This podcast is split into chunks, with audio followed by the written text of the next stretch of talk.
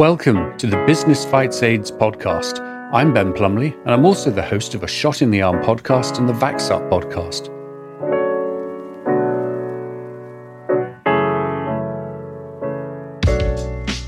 I've spent a life fighting infectious disease. I'm not a doctor, I'm a policymaker and an advocate. My job is to build trust between the clinical scientific communities and the general public.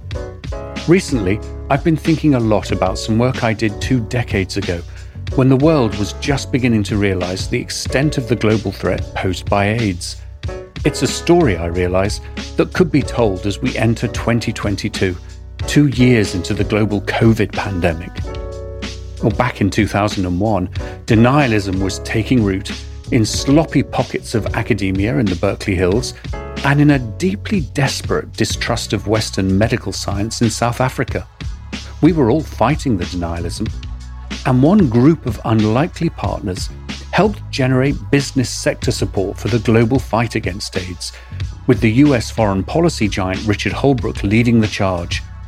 I was seconded to the Global Business Coalition on HIV and AIDS from Peter Piot at UNAIDS to help support this movement. The thinking was that as governments started the complex and lethargic process of managing national public health strategies, the business community could seize the initiative and step in, or step in for just long enough to help prevent major new waves of new infections by rapidly providing HIV prevention, voluntary counselling and testing, and HIV treatment to employees and dependents they could buy us enough time to create the multi billion dollar global programs that might possibly give us the best chance to beat AIDS in our lifetimes. This is the story of one exceptional year, beginning in September 2001. We took the scrappy, desperate savvy of AIDS activism and harnessed it to some of the most effective marketing, logistics, and management forces on the planet, all to fight AIDS the first global pandemic of the 21st century. Now, the name of this podcast, Business Fights AIDS, comes from the not so snappy title Holbrooke and I gave our website and emails at the time. So, Ben at businessfightsaids.org and Richard at businessfightsaids.org. And despite everything in the world order collapsing around us, that's what we did. Business fought AIDS. I wrote a fairly complete diary during those two years, which I think stands up in podcast format. In this and the next seven podcast episodes, I present the diaries from the first full year somewhat unedited. It's all in the present tense, and I read directly from the diaries. Three things about them. It's the story of everyone involved in the global business response to AIDS. We are characters, we're a funny bunch and looming large is Richard Holbrooke. He and I had some serious misunderstandings along the way that were frustrating, but also humorous. And Holbrooke and humour don't usually go together, so there's that. My first formal day on the job was September the 11th, 2001. A terrible, horrific coincidence.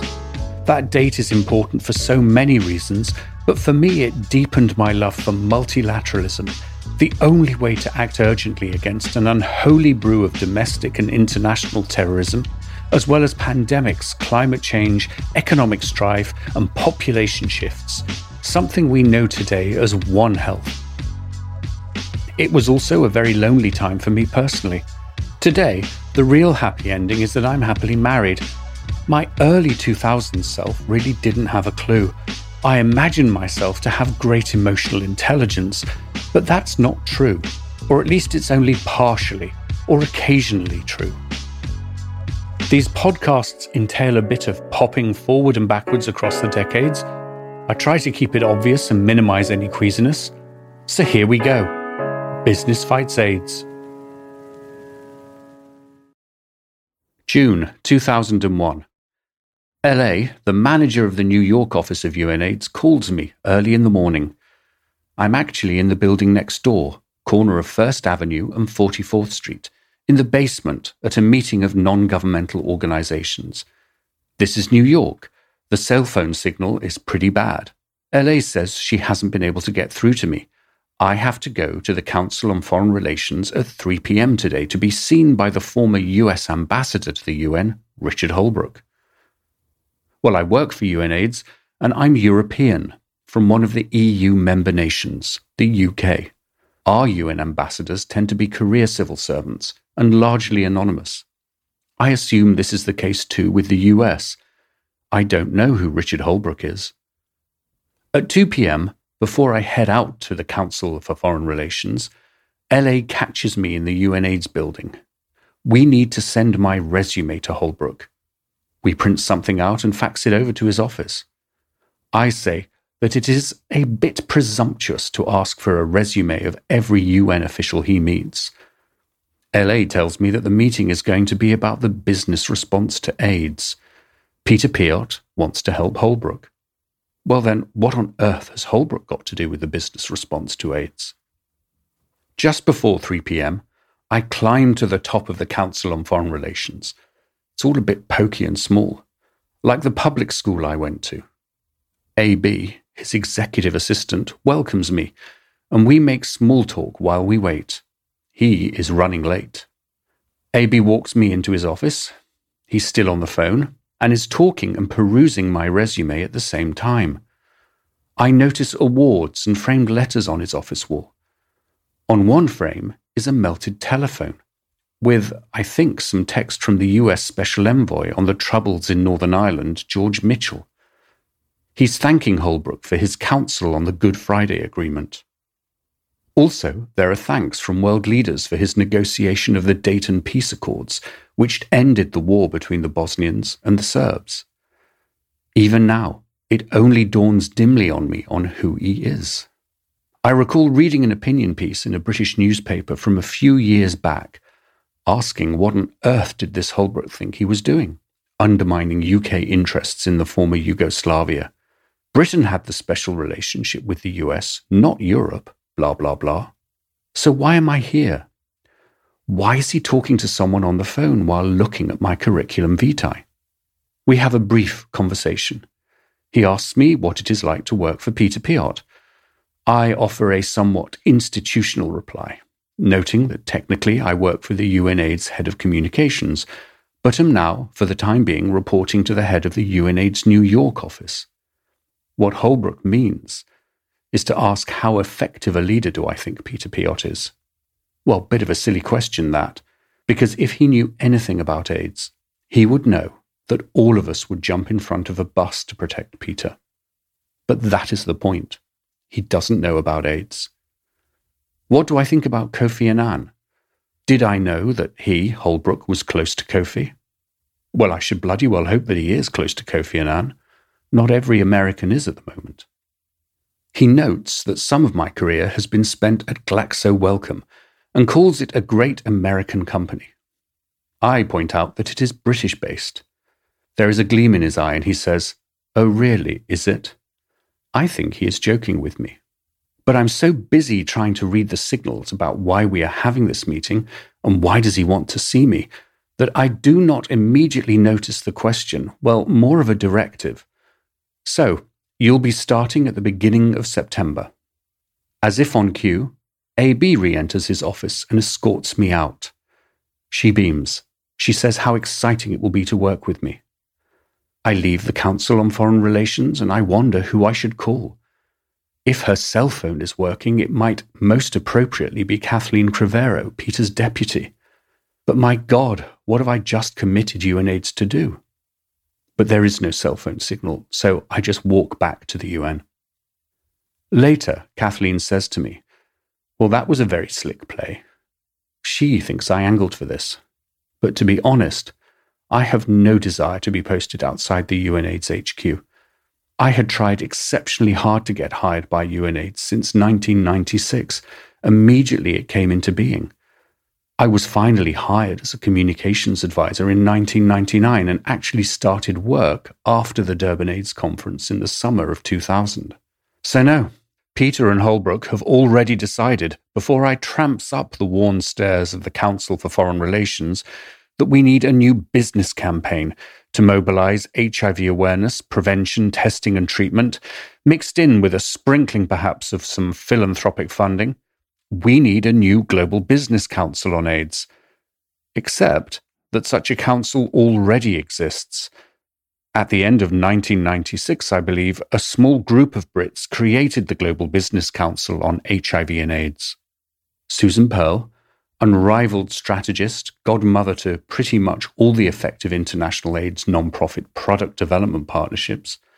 Julian Hussey, senior leader at the National AIDS Trust who knows how to draw business awards for excellence from the driest of wells. Kieran Daly, the young feisty Turk Prince of Wales Business Leaders Forum representative. The incredible Nikki Davis, and me from Glaxo Wellcome's Positive Action Programme. Oh, and our first jewel in the crown, Georgia Arnold, the head of MTV's philanthropic program, Staying Alive, and Bill Roedy, her boss, head of MTV International. She shows up to meetings and participates in planning as much as the rest of us. It's quite a coup, and we are quite proud and excited to have a media executive with us. We are at that point 17 companies. The Global Business Council is not the only business and AIDS initiative. There is the famous Thai Business Coalition on AIDS, TBCA, which is very directly a major influence on me.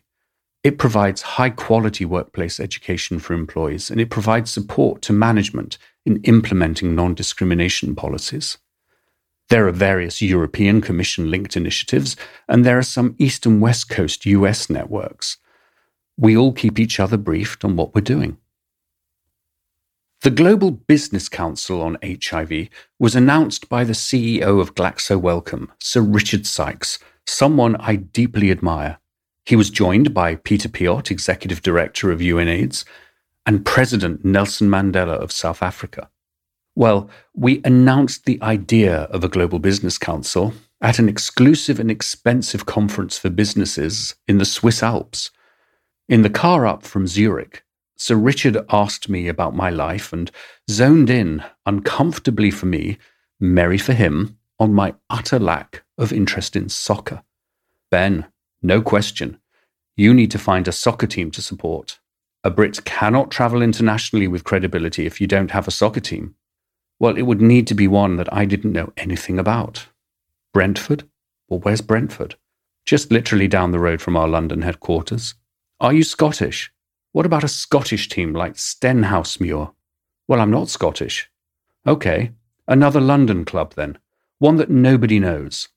So we settle on Fulham, because nobody does know much about it and it doesn't draw attention to itself. That advice has served me incredibly well, with the one exception of an occasion in a hotel in Chiang Mai, Thailand, where one of the staff marvelled at an opportunity to enthuse with another Fulham fan and my ruse was revealed. The launch at the conference in the Swiss Alps was incredibly moving. Mandela was amazing. To add to the crushing list of priorities, one of the world's fastest growing epidemics was now an existential threat to the country's young democratically elected leadership. I could see Peter Piot looking at me from the stage, nodding to himself as he saw how Mandela's simple, clarion call to business to act was setting off a fire in me. We did launch the council at the Commonwealth Heads of Government conference in Edinburgh that summer. It sounds rather grand, but it was really not a success. Sir Richard agreed to be its chair, and we hired a cosy little hall favoured by Edinburgh fringe comedians. Nobody showed up, and as Sir Richard got up to speak, a lady with a vacuum cleaner walked across the empty room.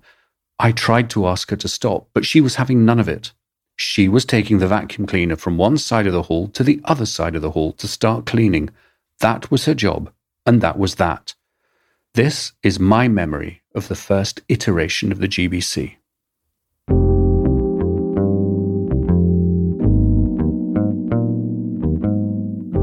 Returning to July 2001, Peter and Holbrooke's agreement to set up a global business council on HIV and AIDS. Peter says it's a wise move, in part, I think, to reassure himself. We must bring MTV with us, and we must recruit some heavy hitting companies with large workforces in regions hard hit by AIDS Southern and Eastern Africa, Southeast Asia, the USA. I can think of a few. If we could get these companies to take advantage right now of the dramatically reduced costs and expanded access to HIV treatments for their employees and their dependents, could we start stalling the spread of HIV enough to give governments time to get their acts together? Maybe. I don't know. I chat a lot with Georgia Arnold from MTV. She isn't surprised that Holbrooke is involved, and she says, Well, thank God it's you. We trust each other deeply and have a huge win under our belt as we were able to secure Bill Roedy, the president of MTV International. We got him a speaking role at the UN General Assembly session as the only representative of the business sector. So we are on a high, and she and I feel we have a shot at bringing MTV and Holbrooke together. Now, I believe Holbrooke may have tried to recruit Georgia to the role of executive director of the GBC. But not only is she not interested, she has recently met Holbrooke at a meeting of largely male business executives. He expresses his very strong inclination for mandatory HIV testing in the workplace, and Georgia, rightly, pushes back forcefully. In a later episode of Business Fights AIDS, we cover Holbrooke's interest in mandatory testing and why that could have destroyed the Global Business Council in its infancy. Georgia and I organise a meeting with Holbrooke and Bill Roedy, one a diplomat and financier, the other a veteran and now a TV executive. They both served in Vietnam in very different capacities. The meeting is at Bill's office in the Viacom building in Times Square. Bill is, I have to say, quite accommodating. I think he is very, very good. And I think his leadership on AIDS is probably more important than Holbrooke's. Is it a sacrilege to say that? Bill says, Why don't we do this together? Holbrooke says, Bill, you be the first chair, and my role will be to be president, and the UN will staff us. That is what Holbrooke says, and they both turn to me. I can see Bill holding back his laughter. You okay with this, Ben? he asks. Oh, yes, I smile.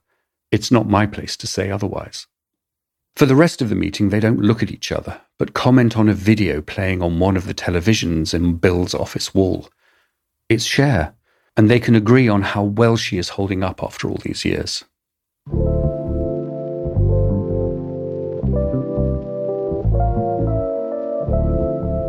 July 2001.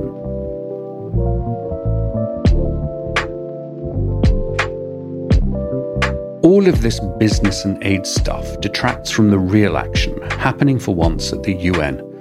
My thoughts and reflections on the UN General Assembly special session on AIDS. I was one of the UNAIDS Geneva staff sent to New York when preparations for the UNGAS and the negotiations for its political declaration were getting into detail. I was grandly called the civil society coordinator for UNAIDS. My job was to help HIV community representatives from around the world participate in the event. Most of them were not part of the formal NGO process of getting into the UN. The details are Byzantine and involve a lot of paperwork and approval from the national missions of the countries to the UN in New York. And whenever politicians criticize the UN for being bureaucratic, don't be fooled. It's the governments of the rich, powerful countries that decide to make it so. With months of planning, we were able to provide badges and access to the vast majority who applied in time, which it must be said did not include the then generation of New York activists, who assumed, I suppose fairly enough, that they could go anywhere they wanted to in Manhattan, except, of course, that the UN is not US sovereign soil. Well, Sam Averett was hired by UNAIDS to help educate New York activists, and he was a huge help. But still, one afternoon, with UN Secretariat colleagues huddling behind me, I had a very odd conversation in the entry hall of the UN with a loud, aggressive human rights lawyer with a ponytail who told me that it was his constitutional right to go anywhere he wanted in the US. Not sure if that's exactly true in itself, but the UN is not US territory. I used my best BBC accent, and he had to go away unsatisfied. I was also part of the UNAIDS team led by Peter Piot and Kathleen Cravero that supported the negotiation of the political declaration itself.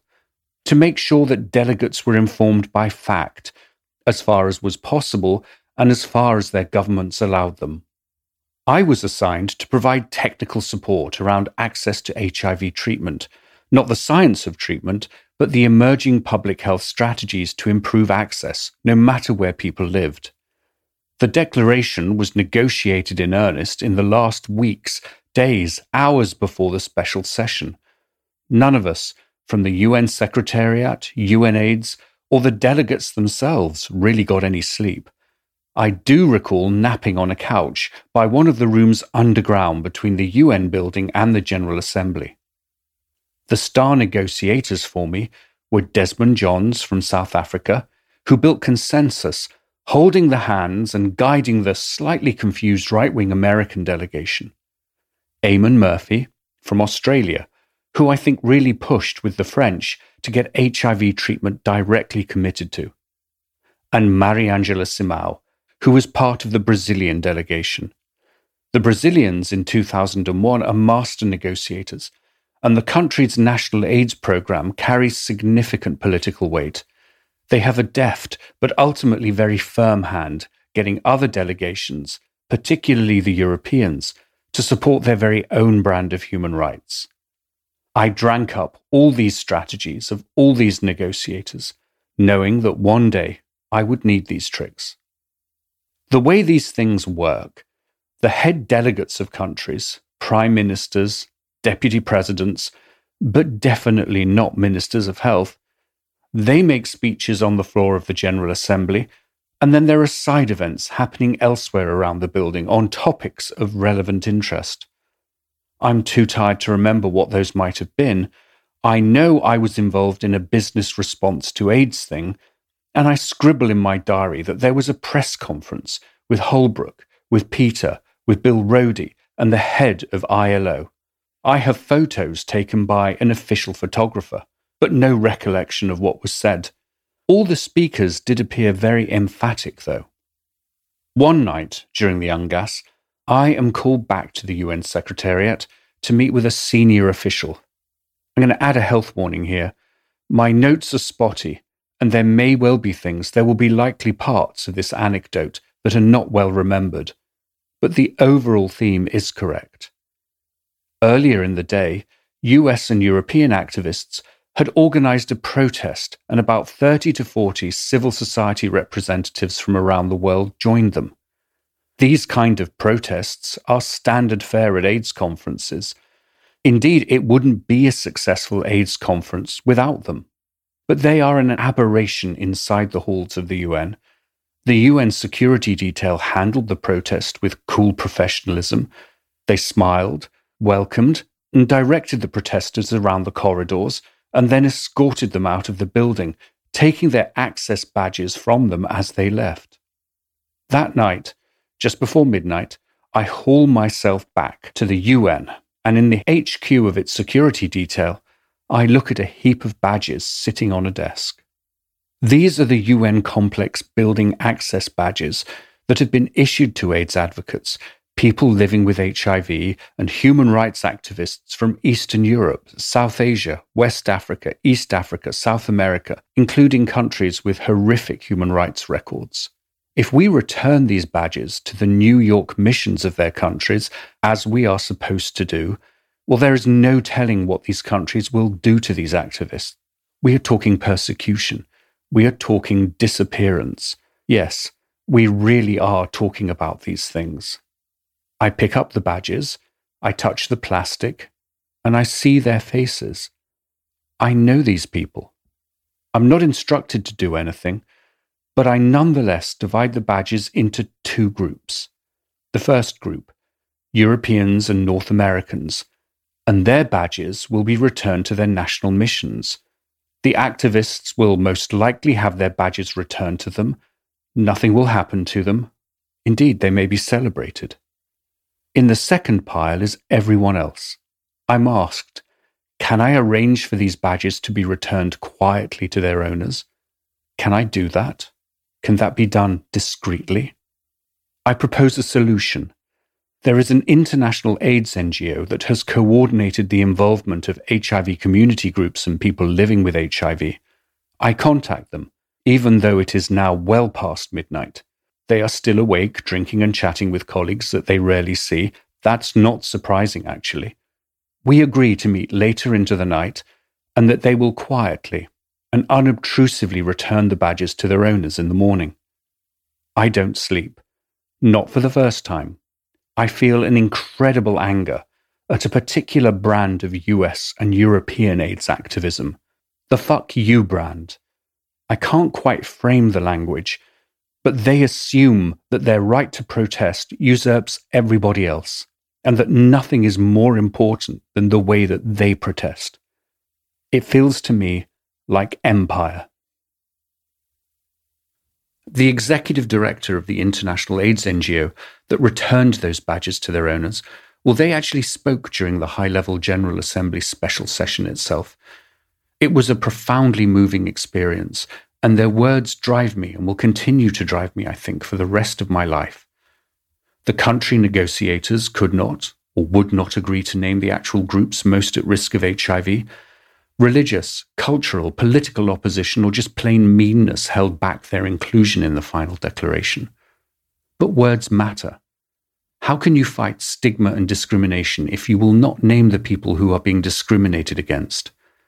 So, on the floor of the UN General Assembly during the special session, the NGO executive director said, You won't say their names, so I will. Men who have sex with men, girls and women, sex workers, people who inject drugs.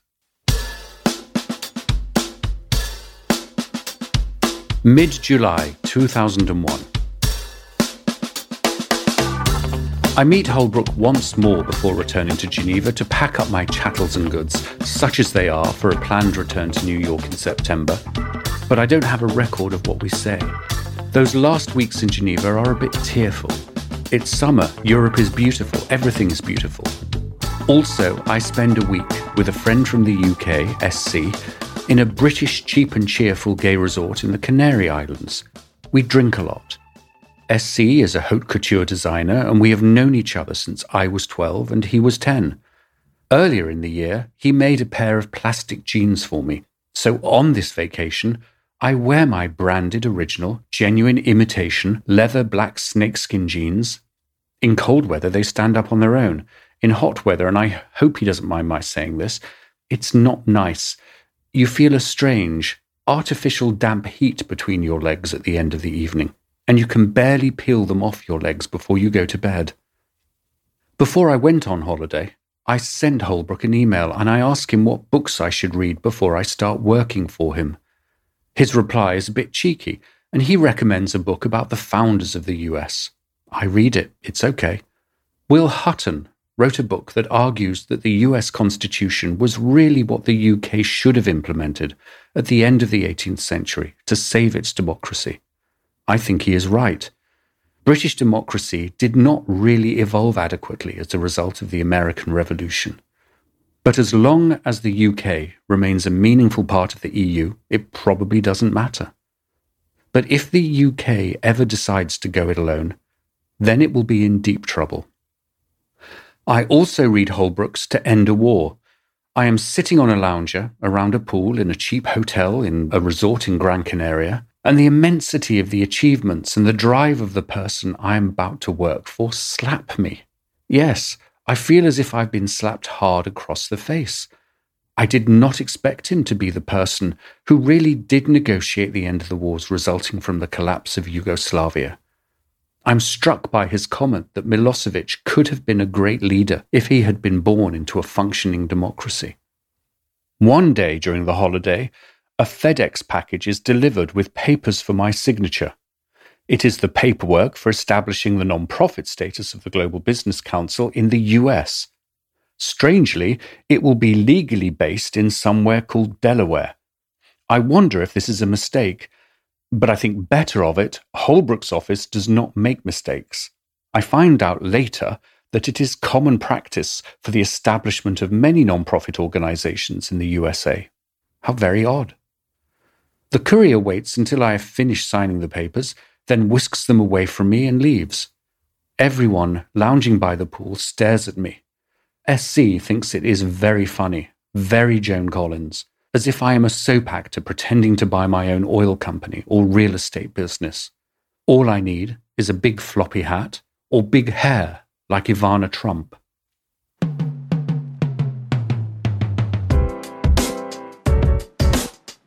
September the 9th, 2001. I fly to New York and I decamp into a small, smelly apartment hotel next to the Queensboro Bridge. At the bottom of the street, there is a bed, bath, and beyond. I smooch around the store looking at things I might buy to furnish whatever apartment I end up with. I am actually meeting a realtor on Tuesday morning to look at a few properties in places with exotic names like Chelsea and Tribeca. Round about this time, I'm not quite sure, but definitely before September the 11th, I clearly remember one moment walking down to Bed Bath and Beyond. I pick up a phone message from Andy, a very close friend of mine since my early adulthood in London. I missed their call. The message says that I should not worry, but yes, they tested HIV positive and it's all good. Not to worry, no need to call them back. But of course, I do call them back, and we talk like we always talk. As this is my diary, I can write what I like. My feelings are complicated. Knowing Andy, if anyone can handle an HIV positive diagnosis, it is them. But the positive diagnosis was sought for treatment of a serious infection, which is usually considered an AIDS defining illness.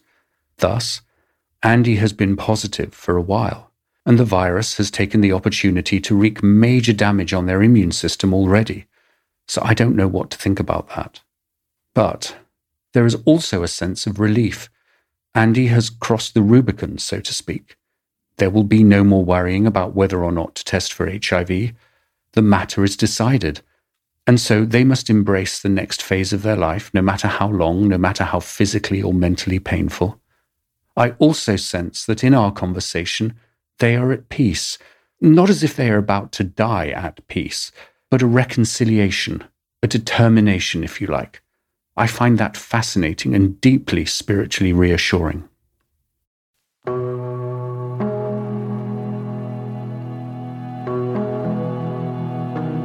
September the 11th, 2001. Well, this was supposed to be my first day on the job.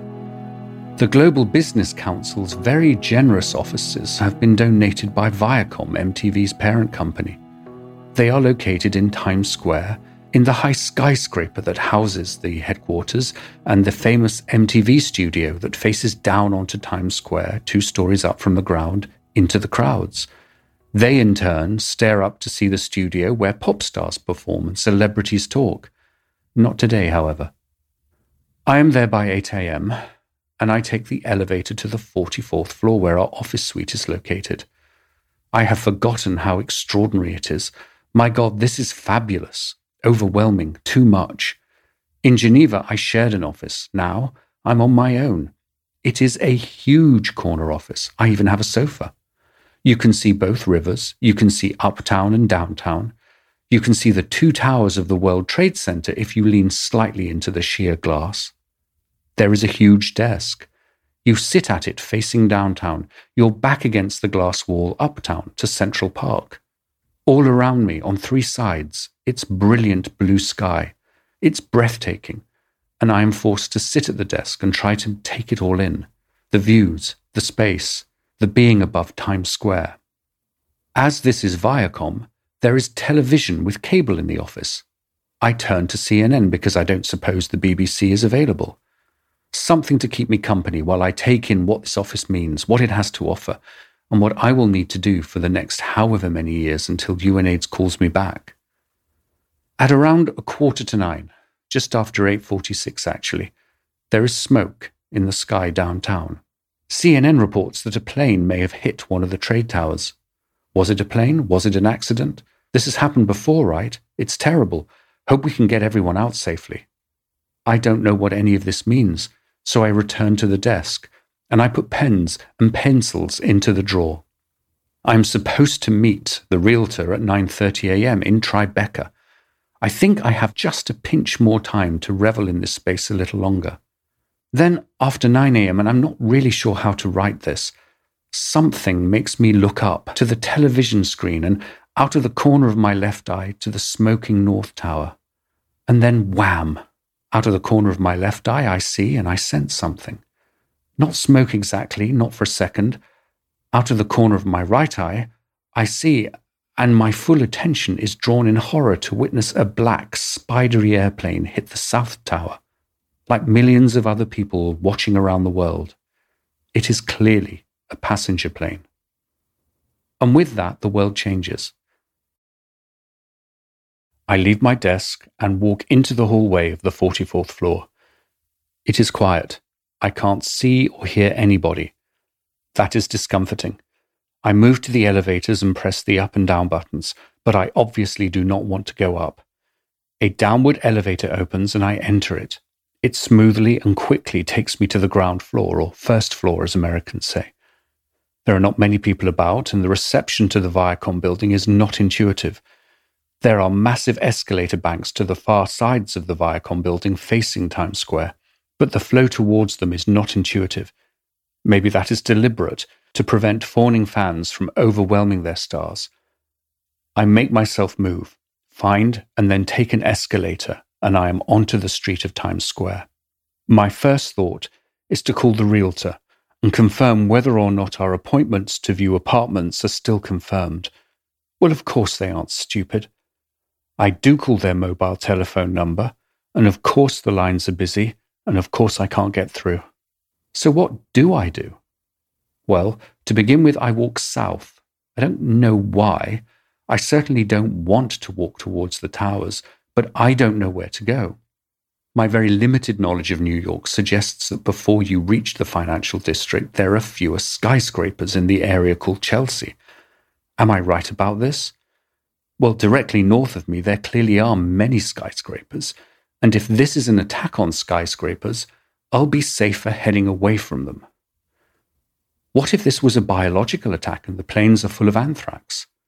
Well, it would be stupid for a biological weapon to be in an exploding aeroplane, wouldn't it? Wouldn't the virus or bacterium or whatever it is just be burned in the explosion? Or would it be aerosolized? What if it's a nuclear bomb? In the far reaches of my brain, I seem to pull out some awareness of dirty bombs that spread radioactivity rather than causing huge nuclear explosions. The two attacks on the two towers don't appear to be nuclear explosions, so if it is radioactivity, I don't think it matters where I will be. So I think, well, if I'm going to die, I'm going to die. I'll stay on the route I am on, which is 7th Avenue going south, I think. There are people on the streets, bewildered, shocked, staring south at the towers. I think we are still assuming that people are able to leave the towers safely. They were designed for this, right? But an hour or so later, one tower collapses, followed by the second one. I am in Union Square and experience the air on my face speeding past me. Or at least I imagine that is what happens. It's hard to tell what is actually happening and what my senses are trying to keep from me. There is a collective, oh, from the people around me. A man on a bicycle passes us as we stare into the columns and dust and God knows what, ashes and things, and he shouts, This is the end of the world. I know now to turn around and head north. I overhear people say that the bridges and tunnels are closed, so we are probably trapped on the island. I think I am probably safest in the miserable little apartment hotel by the Queensboro Bridge. At least the bathroom doesn't have its own window, and I could create a little safe space there if needed. If for some reason the Queensboro Bridge does open, perhaps I can walk across it and onto Long Island. But wait, that's an island too. Don't I just want to be in the continent of the US, somewhere like Colorado or California or something? I keep trying to call my parents in the UK and tell them I'm still alive. At last, I get through to my father, who reassures me that my mother will be home soon, and he will be sure to tell her before tea. I assume that, as usual, he knows more than he is letting on, and saying this to reassure me. I also think I should call someone in UNAIDS, perhaps the head of the New York office. Does he live in New Jersey? But where is that exactly? I don't have his telephone number. Maybe I should leave a message for Kathleen Cravero and my new UNAIDS boss, Bai Bagasao, the head of partnerships. But the lines are busy again and I can't get through. I can't even leave a message. I spend the rest of the day huddled on the bed watching CNN. I can't stop watching. There is now a confusing ticker tape like row at the bottom of the screen, and it is hard to know whether to look at that or to look at the shocked news anchors and commentators on the main screen. It is exhausting. Eventually, my mobile phone, which belongs to UNAIDS and has a Swiss cell phone number, it begins to pick up a signal, and I'm able to speak to my parents. It's late for them. My mother and sister were in a department store in Bournemouth and watched the scene unfold on TV screens in its electrical department. I also arranged to spend the early evening with a friend I have in Manhattan, who lives in somewhere called the Upper West Side. We are able to order Chinese food and we eat in silence. I am jet lagged. I'm shocked and I'm tired, so I walk back to the East Side. Back inside my room, I receive a few calls. I'm making a note of two of these calls which stand out. The first is from Andy, who has been trying to reach me since the terrorist attacks and who is checking in to see that I am safe. He is also calling to make sure I understand that I am supported, as I called to make sure that he understood that he is supported. The second call is from Holbrooke. The ambassador is on the line. Please hold. Garble, garble then. Ben, checking in on you. How are you? Where are you? I'm fine. Are you okay? We are stuck at LaGuardia Airport and we can't get back into Manhattan. I have to go. But if you need anything, call AB. You have her number. Do not go anywhere. Do not do anything until you get my instructions. AB will keep you updated. Do you understand? Then the call ends. Does this mean I should not leave the hotel, or does it mean I should not leave Manhattan? Not that I can do so. My second thought is that it is incredibly kind of him to call. He must be incredibly busy. He must be involved in whatever the US is doing to understand this attack, protect itself, and punish the attackers. I'm going to stop writing now. I have a headache.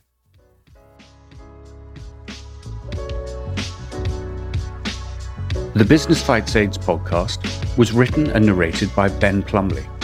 It is produced in association with Latobyve Resources, producer of Posi, a Pan African design clothing brand specializing in the use and redesign of Ankara and other African fabrics. The Business Fights AIDS podcast is directed and produced by Erik Espera of Newsdoc Media, and the digital producer is Troy Espera. The Business Fights AIDS podcast is a project of the Ikana Health Action Lab.